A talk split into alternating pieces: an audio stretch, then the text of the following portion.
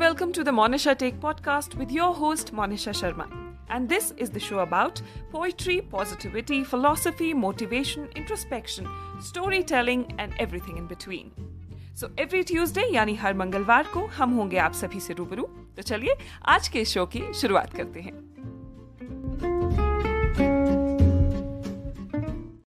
नमस्कार the Monisha take podcast में आप सभी का एक बार फिर स्वागत है तो दोस्तों, हर बार की तरह इस मंगलवार भी मैं आप सभी के लिए एक ऐसी कहावत लेकर आई हूँ, जिसके बारे में आप सभी जानते हैं, जिसका अर्थ भी आप सभी जानते हैं, मगर इसके पीछे की कहानी शायद आप नहीं जानते हैं।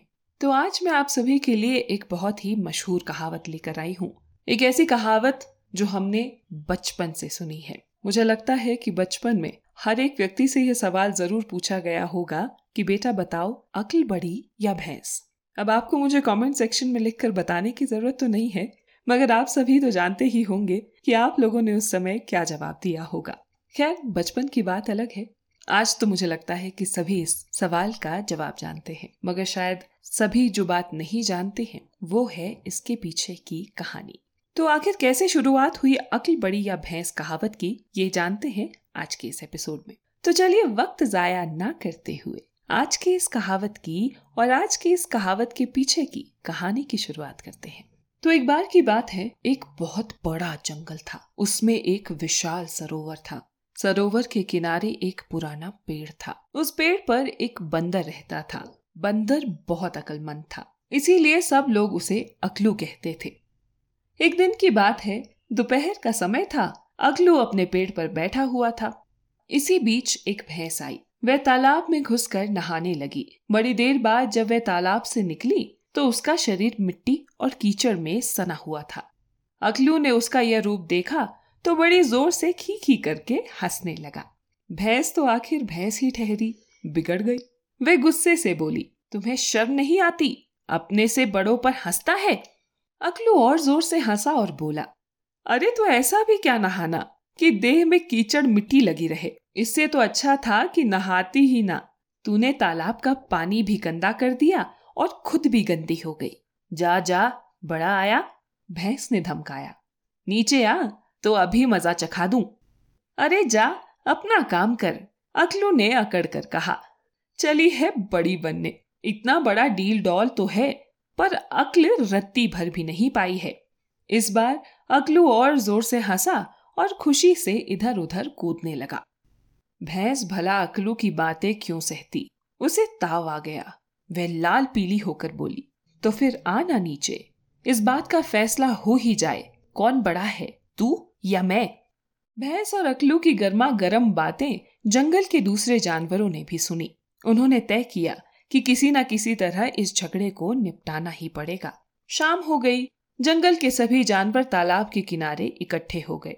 सबकी राय में ये तय हुआ कि जो कोई उस तालाब को बीच से पार कर जाएगा, उसी को बड़ा माना जाएगा। इस मुकाबले का फैसला करने के लिए शेर को जज बनाया गया और गीदड़ को वकील। जंगल के सभी जानवर ये मज़ेदार तमाशा देखने के लिए उत्सुक थे। वे सब तालाब के उस पार जाकर जम गए। इधर केवल अकलू, भैंस और गीदड़ रह गए। अकलू बहुत परेशान था, क्योंकि उसे तैरना नहीं आता था। अब वह इतना बड़ा तालाब कैसे पार करेगा? गीदर ने दोनों को बताया, मैं जैसे ही हुआ हुआ करूँगा, तुम दोनों को तालाब में तैरना शुरू कर देना होगा। अकलू की परेशानी बढ़ गई, उसका दिल धड़कने लगा। अचानक गीदर ने हुआ हुआ की पुकार लगाई। भैंस तैयार खड़ी थी, वह तालाब में पिल पड़ी और अब अकलू ने भी अपनी अक्ल पर ज़ोर डाला। अचानक उसे एक तरकीब समझ में आ गई। अकलू अब खुशी से उछल पड़ा। उसने एक छलांग लगाई और तालाब की तरफ़ झुकी हुई डाल पर जा पहुँचा। भैंस अभी थोड़ी दूर ही थी। अकलू वहीं से कूदा और धम से भैंस की पीठ पर आ बैठा। भैंस ने उसे गिराने के लिए अपनी पूंछ चलाई, पर अकलू ने पूंछ को भी पकड़ लिया। जंगल के जानवर अकलू की चतुराई को देखकर चकित रह गए। वे अब ये देखने के लिए उत्सुक थे कि देखें कौन पहले पार पहुँचता है। भैंस तैरते तैरते किनारे के पास पहुँची। अभी किनारा थोड़ी दूरी पर था।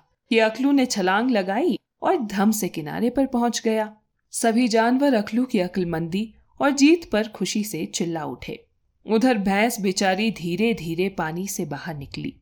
आखिर में शेर ने फैसला सुनाया कि अकलू बड़ा है, भैंस नहीं। और उसी दिन से लोग इस कहावत का प्रयोग करने लगे कि अक्ल बड़ी या भैंस। वैसे आप सभी की इस पर क्या राय है? अक्ल बड़ी है या फिर भैंस? अपना जवाब मुझे कमेंट सेक्शन में लिखकर ज़रूर दीजिएगा।